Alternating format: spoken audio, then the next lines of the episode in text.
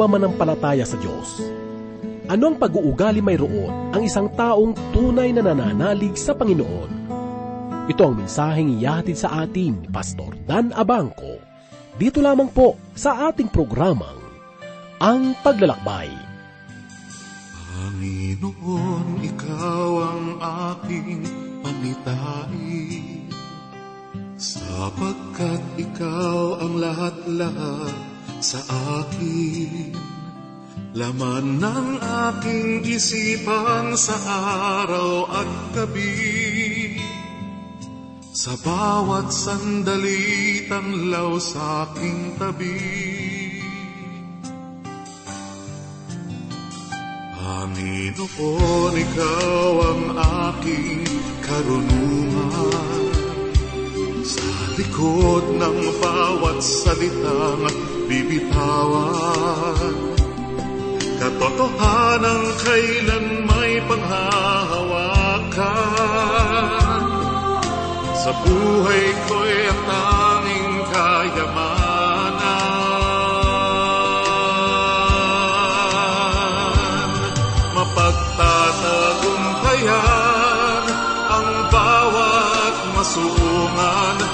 Puso ng puso ko, Diyos ng sangkalahatan Anumang unos haharapin, anumang landas tatahakin.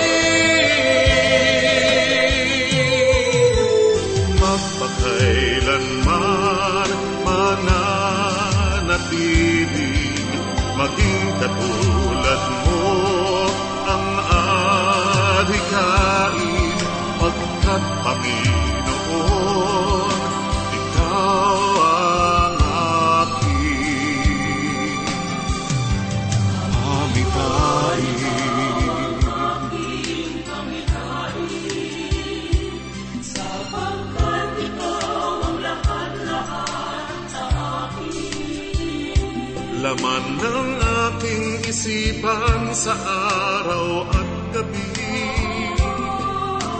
bawat sandali tanglaw sa aking tabi.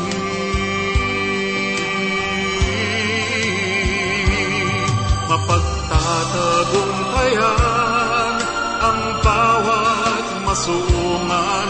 Puso ng puso ko, Diyos ng sangkalahatan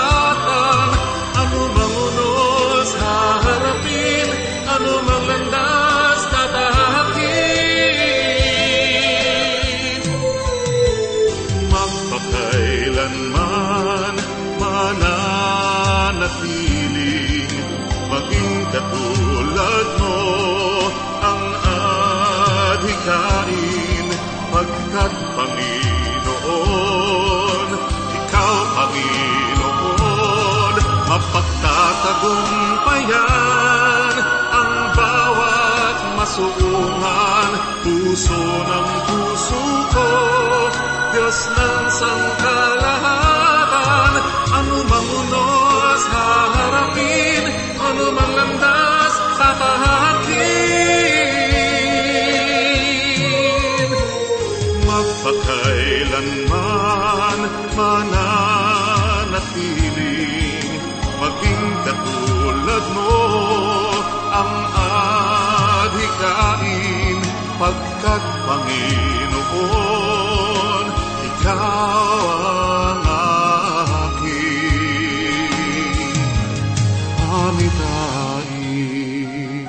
Kamusta kaibigan?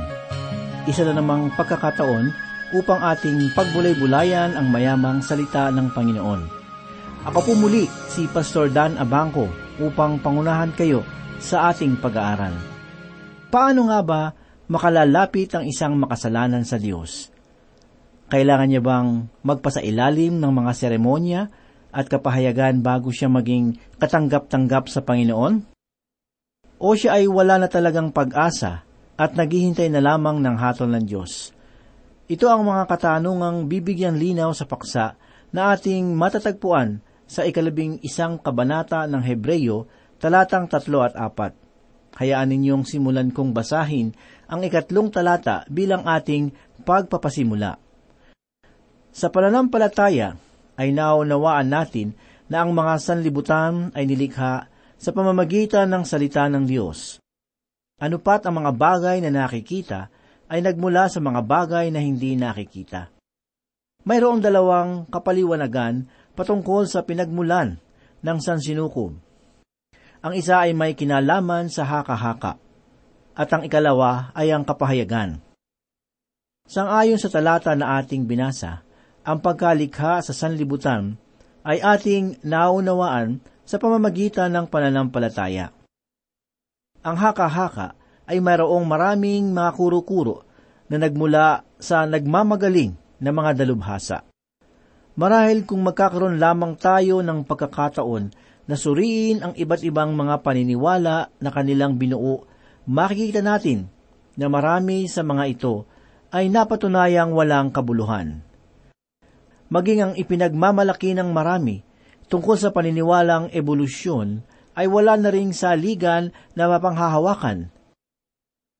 Subalit sa patuloy na pagtanggi sa kapahayagan ng banal na kasulatan, ang mga taong ito ay napipilitan na lamang na manampalataya sa katuroang walang matibay na batayan. Ngunit ang may akda ng Hebreyo ay hindi gayon. Siya ay mayroong malinaw na pahayag patungkol sa pinagmulan ng sansinukob na ayon sa salita ng Diyos. Sinabi niya na sa pananampalataya ay naunawaan natin na ang mga sanlibutan ay nilikha sa pamamagitan ng salita ng Diyos.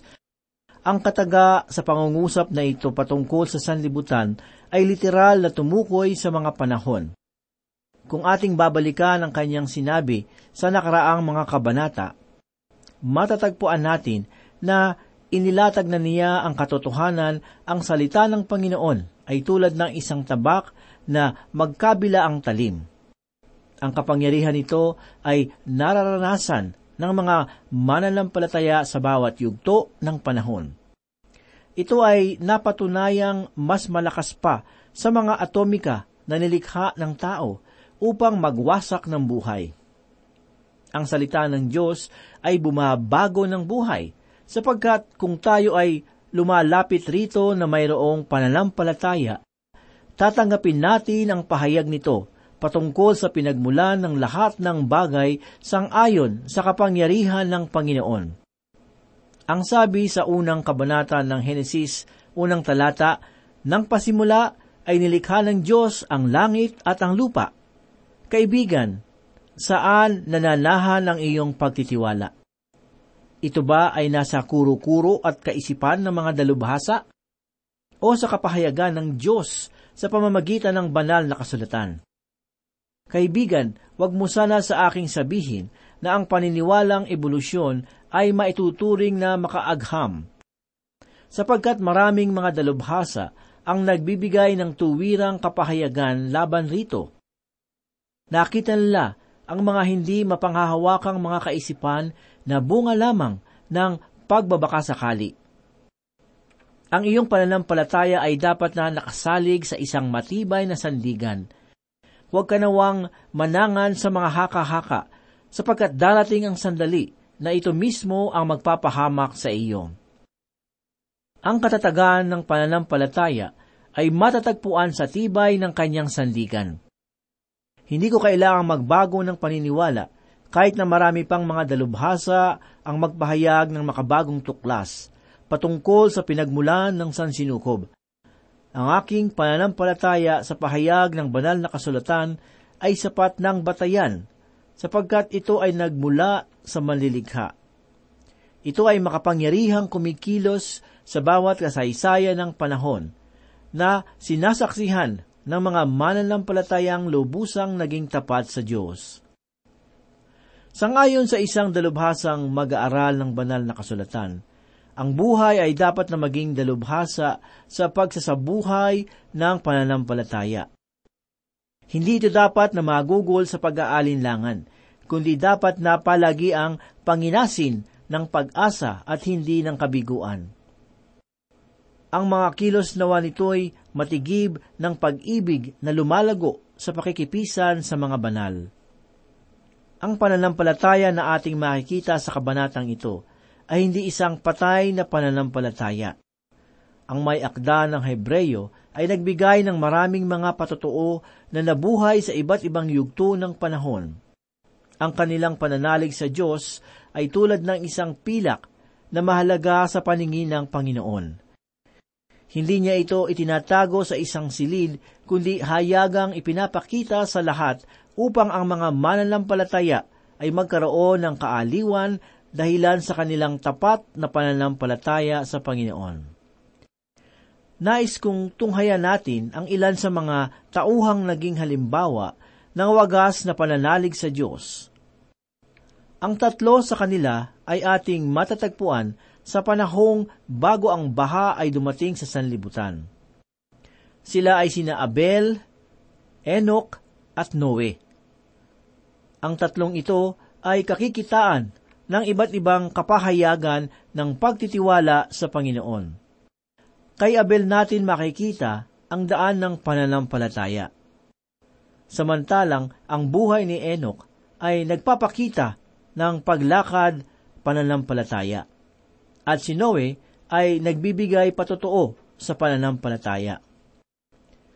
Simulan po nating pagbulay-bulayan ang pananampalataya na ipinamuhay ni Abel na ating mababasa dito sa ikaapat na talata. Ang sabi ng mayakda, sa pananampalataya, si Abel ay nag-aalay sa Diyos ng higit na dakilang handog kaysa kay Cain. Sa pamamagitan nito, siya ay pinuri bilang matuwid at ang Diyos ay nagpatotoo sa pamamagitan ng pagtanggap sa kanyang kaloob. Patay na siya, gayon may nagsasalita pa sa pamamagitan ng kanyang pananampalataya. Para sa lubos na pagkaunawa ng talatang ito, nais kong bumalik sa aklat ng Henesis patungkol sa kwento ng dalawang magkapatid na si Cain at si Abel. Ano ba ang pagkakaiba sa dalawang magkapatid? Kung babasahin natin ang ikaapat na kabanata ng Henesis, unang talata ay matutunghayan natin ang pangungusap roon na nagsasabi na at nakilala ng lalaki si Eva na kanyang asawa at siya ay naglihi at ipinanganak si Cain at sinabi, at nakilala ng lalaki si Eva na kanyang asawa. At siya ay naglihi at ipinanganak si Cain. At sinabi, Nagkaanak ako ng lalaki sa tulong ng Panginoon. Sa talatang ito, mababasa natin ang kapansing-pansin na pahayag ni Eva patungkol kay Cain. Para sa kanya, ang sanggol na kanyang isinilang ay ang binhi na ipinangako ng Diyos na dudurog sa ulo ni Satanas. Ang sabi ng Panginoon sa ikatlong kabanata ng Henesis talatang labing lima, Maglalagay ako sa iyo at sa babae ng pagkapuot sa isa't isa, at sa iyong binhi at sa kanyang binhi. Ito ang dudurog ng iyong ulo at ikaw ang dudurog ng kanyang sakong. Ngunit hindi nalalaman nila Adan at Eva na ang pakikibaka ng kasalanan ay magtatagal sa bawat salinhari. Ngunit hindi nalalaman nila Adan at Eva na ang pakikibaka ng kasalanan ay magtatagal sa bawat salinlahi. Iniisip nila na si Cain ang kanilang panganay, ang siyang pangakong ipinagkaloob ng Diyos laban kay Satanas. Ngunit si Cain ay hindi tagapagligtas kundi isang mamamatay. Mababasa natin sa ikaapat na kabanata ng Henesis, talatang dalawa ang ganito, kasunod nito ay ipinanganak niya ang kanyang kapatid na si Abel, Si Abel ay tagapag-alaga ng mga tupa at si Cain ay nagbubungkal ng lupa. Ang pagkakaiba sa dalawang magkapatid na ito ay mahalagang maunawaan natin, sapagkat sila ay may malaking pagkakalayo bagamat sila ay mga anak ni Adan at Eva. Mayroon isang dalubhasang mag-aaral ng banal na kasulatan ang nagsabi na sila Cain at Abel ay kambal na may magkatulad na katangian. Ngunit ang ganitong pananaw ay hindi maaari sapagkat maging ang mga kambal ay mayroong pagkakaiba. Maging ang kalagayan ng mga tahanan ngayon ay nagpapakita na ang dalawang magkapatid na nasa loob ng bahay ay magkakaroon pa rin ng magkaibang kinahihiligan. Ang isa ay nawiwili sa pag-aaral, samantalang ang isa ay nasisiyahan sa piling ng kanyang mga kaibigan. Sang-ayon sa mga dalubhasa, ang ganitong pagkakaiba ay bunga raw ng dugong nangingibabaw sa katawan ng isang tao. Karaniwan, ang pinanggagalingan lahi ng ama ang siyang nangingibabaw sa katauhan ng isang bata. Samantalang ang dugo naman ng mga ninuno sa panig ng ina ang nakukuha ng isa pang anak. Ito ang karaniwan na kapaliwanagan na pinaniniwalaan ng marami. Subalit kung gagamitin natin ito sa kalagayan ni Nakain at Abel, ito ay hindi maaari sapagkat wala pa naman silang mga ninuno na maaaring panggagalingan ng tinatawag na lahi. Hindi rin natin magagamit na kapaliwanagan ang kapaligiran bilang dahilan ng kanilang pagkakaiba, sapagkat iisang lugar lang naman ang kinalakihan nila. Muli para sa iba, ang pagbabago ng ating lipunan ang siya raw na susi upang makamit natin ang katahimikan sa bansa. Subalit pansinin sana natin na hindi nasasalig sa kapaligiran ang kapayapaan ng bayan. Dahil sila Cain at Abel ay nabuhay sa isang tahimik na lugar na pinananahanan lamang ng kanilang pamilya. Ngunit ang isa sa kanila ay mamamatay tao. Sa ikaapat na kabanata ng Henesis talatang tatlo, makikita natin na ang dalawang magkapatid ay naghandog sa Diyos. Ang sabi sa talata, Sa paglipas ng panahon, ay nagdala si Cain ng isang handog sa Panginoon mula sa mga bunga ng lupa. Ang katagang sa paglipas ng panahon ay nangangahulugang literal na sa katapusan ng mga araw. Sa aking palagay, ang pag-aalay na iyon ay naganap sa araw ng Sabat. Ang sabi pa sa talata, nagdala si Cain ng isang handog. Ang salitang nagdala sa pahayag na ito ay nagtataglay ng kaisipang ang handog ay dinala sa isang napagpasyahang lugar. Ang sabi rin sa ikaapat na talata, nagdala rin si Abel ng mga panganay ng kanyang kawan, ang taba ng mga iyon at pinahalagahan ng Panginoon si Abel at ang kanyang handog. Subalit hindi niya pinahalagahan si Cain at ang kanyang handog. Galit na galit si Cain at nagngingit-ngit ang kanyang mukha. Marahil maitatanong natin kung ano bang pagkakaiba mayroon sa dalawang handog. Sa tagpong ito, makikita natin na silang dalawa ay nagkaloob ng alay sa Diyos. Subalit ano ang mayroon sa alay ni Abel na wala sa handog ni Cain? Sila bang dalawa ay lumapit sa Panginoon sang-ayon sa pagsunod? Ang malinaw na kasagutan ay hindi sapagkat sinasabi dito sa aklat ng Hebreyo Kabanatang 11 talatang 4, sa pananampalataya si Abel ay nag-alay sa Diyos ng higit na dakilang handog kaysa kay Cain. Sa madaling salita, ipinahayag sa kanila ng Panginoon na dapat silang mag-alay ng handog sa Kanya na may dugo, sapagkat ang pag-aalay na ito ay sumasalamin sa darating na tagapagligtas sa persona ng ating Panginoong Hesus. Ang bagay na ito ay gawa ng pananampalataya, sapagkat sinasabi ni Pablo sa ikasampung kabanata ng Roma talatang labing pito ang ganito, Kaya ang pananampalataya ay nanggagaling sa pakikinig, at ang pakikinig ay sa pamamagitan ng salita ni Kristo. Si Cain at Abel ay tumanggap ng pahayag patungkol sa tamang pag-aalay. Ngunit si Abel lamang ang sumunod sa kalooban ng Panginoon. Bagamat si Cain ay lumaki sa isang pamilya na nakakaalam ng dapat na handog na iaalay sa Diyos, hindi niya ito sinunod, pagkos ay gumawa ng isang pang-aalay na ayon sa kanyang naisin. Minabuti niyang magkaloob sa Panginoon ng mga bunga ng kanyang pagpapagal. Sa madaling salita, nais niyang ipakita sa Diyos na siya ay mayroong mabubuting gawa. Maraming tao sa panahong ito ang lumalapit sa Panginoon sang-ayon sa kaparaanan na ginawa ni Cain. Iniisip nila na kaluluguran ng Diyos ang kanilang mga pagpapakabuti bilang batayan ng kaligtasan. Ngunit si Abel ay naghandog ng alay na higit na dakila kaysa sa inihandog ni Cain.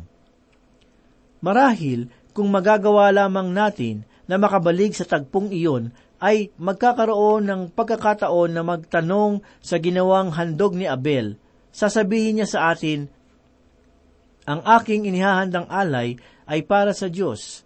Ito ay katugunan sa kanyang ipinahayag na utos sa amin. Ang kordero ay hindi nakapagpapatawad ng aming mga kasalanan, kundi larawan lamang ng darating na tagapagligtas na ipinangako ng Panginoon sa aking ama at ina. Ako ngayon ay lalapit sa Diyos na taglay ang pananampalatayang ito.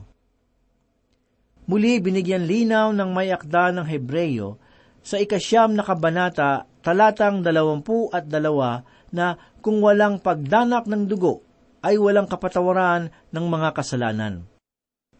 Ang taong makasalanan ay dapat na lumapit sa Diyos sa pamamagitan ng alay. Ang handog na kanyang ihahain ay sagisag ng kanyang kasalanan na dapat ay pagbayaran. Ang alay ni Abel ay sumasagisag sa kamatayan na ginawa ni Kristo sa krus.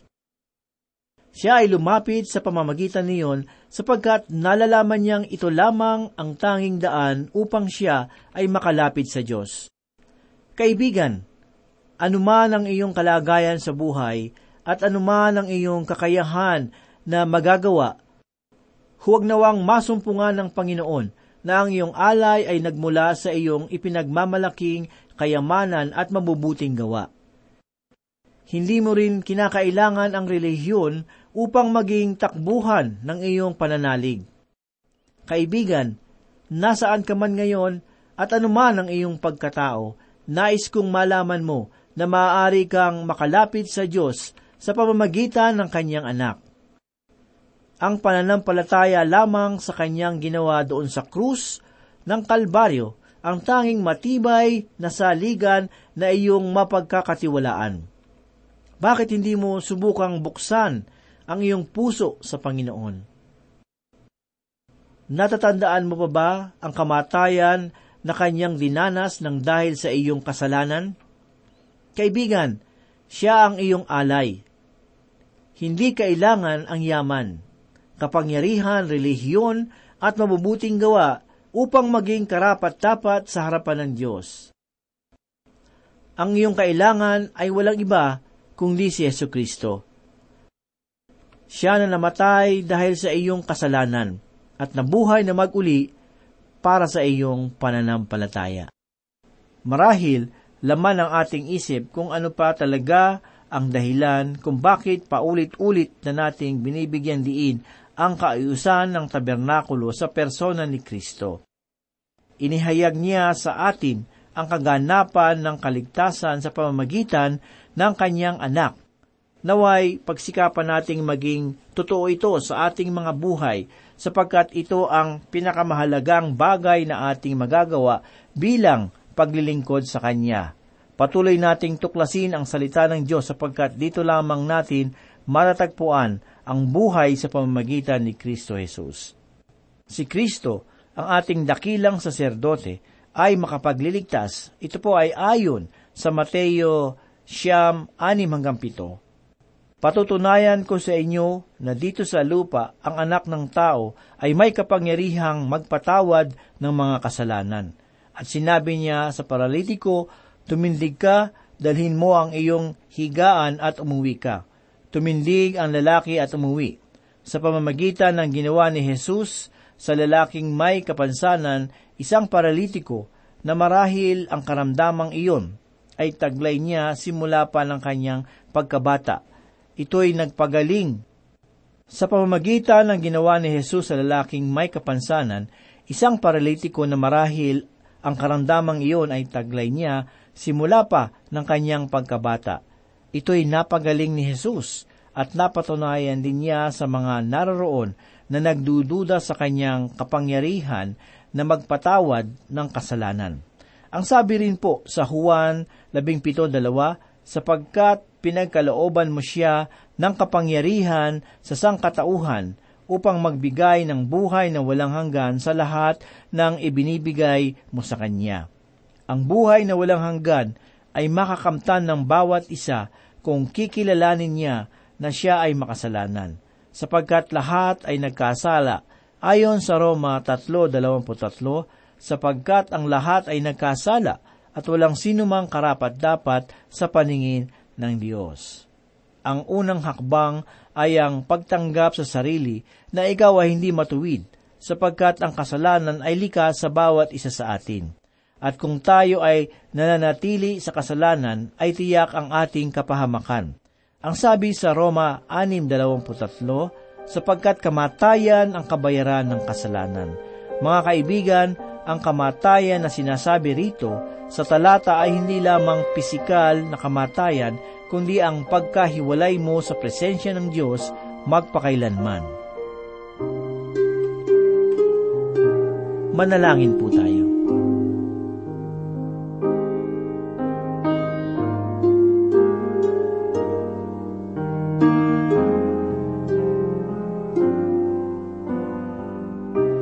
Salamat o Diyos sa iyong mga salita. Ito ay muli pong nagbigay sa amin ng kalakasan ng pananampalataya. Kumilos ka po sa aming buhay upang magampanan namin ang iyong kalooban. Tulungan mo kaming maging mabuting patotoo sa lahat ng tao. Panginoon, muli kong hiling na ibuhos po ninyo ang pagpapala sa mga tagapakinig ikaw ang tumugon sa kanilang mga pangunahing pangangailangan sa buhay. Ikaw rin ang magpala at magpalago ng kanilang mga hanap buhay. Bigyan mo sila ng kalusugan na nanggagaling sa iyo. At sila'y ingatan sa kanilang mga ginagawa at pinupuntahan. Ito po ang aming samot dalangin sa pangalan ni Jesus. Amen. Ngayon'y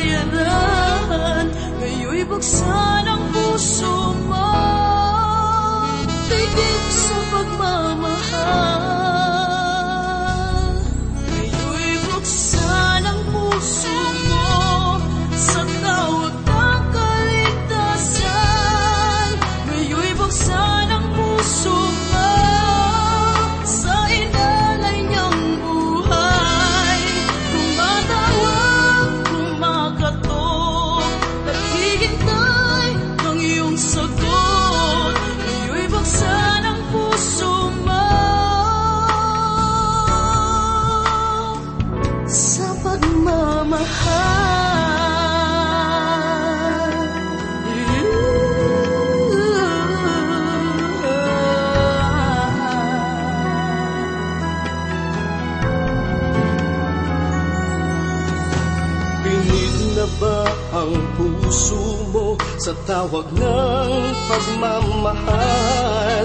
Dahil ba sa kirot na dulot ng karanasan? Manhid na bang damdamin mo't di na napapansin? Mayroon pang sa iyo'y handang dumamay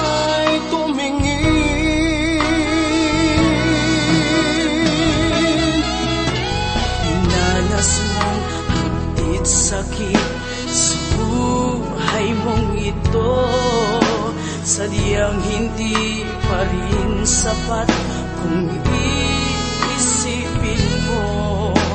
Dinanas ng hirap sa krus doon sa Kalbaryo Di niya pinagkait. Pagmamahal sa'yo